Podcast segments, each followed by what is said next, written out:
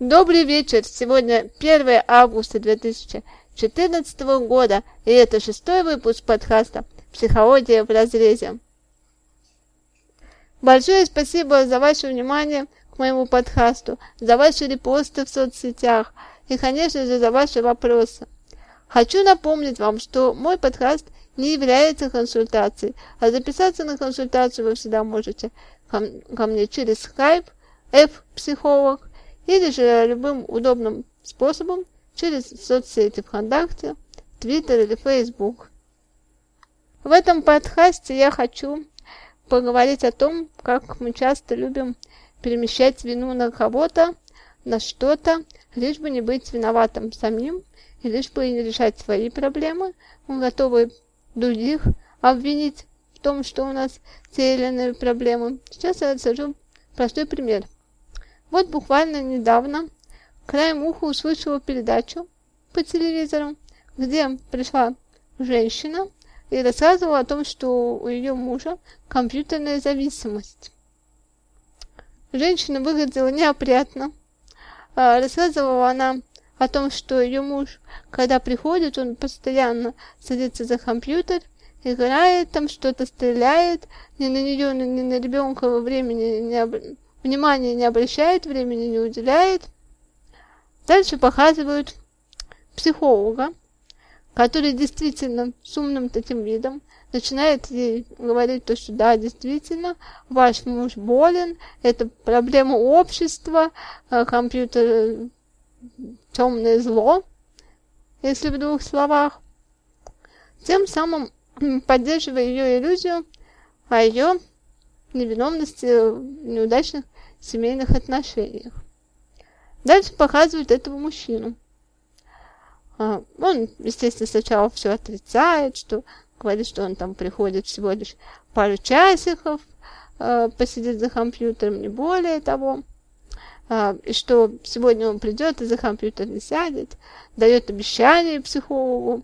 Я не знаю, что это было там, консультация или, или терапия, не знаю, как тот психолог это назвал. Вот, ну, суть в том, что этот мужчина пришел домой и не удержался, сел за компьютер и просидел там долгое время. Часто наблюдаю за мамочками с детьми, которые, когда их ребенок падает и ушибается, допустим, обо что-то, они ему говорят, ай, какой плохой стульчик, ты об него ударился, постучи по нему, и все пройдет, плохой стульчик ты, мой маленький, хорошенький ударился. Вот, и тем самым я считаю, что с детства у ребенка как бы развивается такое чувство, что он может свою вину э, всегда перенести на кого-то, на что-то, на какие-то внешние обстоятельства, на стульчик, на игроманию, на что угодно, либо самому не решать свои проблемы. Не знаю, почему мамочке это, например, так сложно было объяснить своему ребеночку то, что ага, ты упал, нужно быть осторожнее, нужно было быть осторожнее, поступать аккуратнее. К примеру, ну это как вариант. На самом деле, объяснить ребенку о том, что опасно, что безопасно все-таки можно. Вот, и тут дело не в том, насколько он это поймет, а дело в том, что как он привыкнет к тому, чтобы э, переносить вину свою на кого-то или на что-то, на какие-то внешние обстоятельства.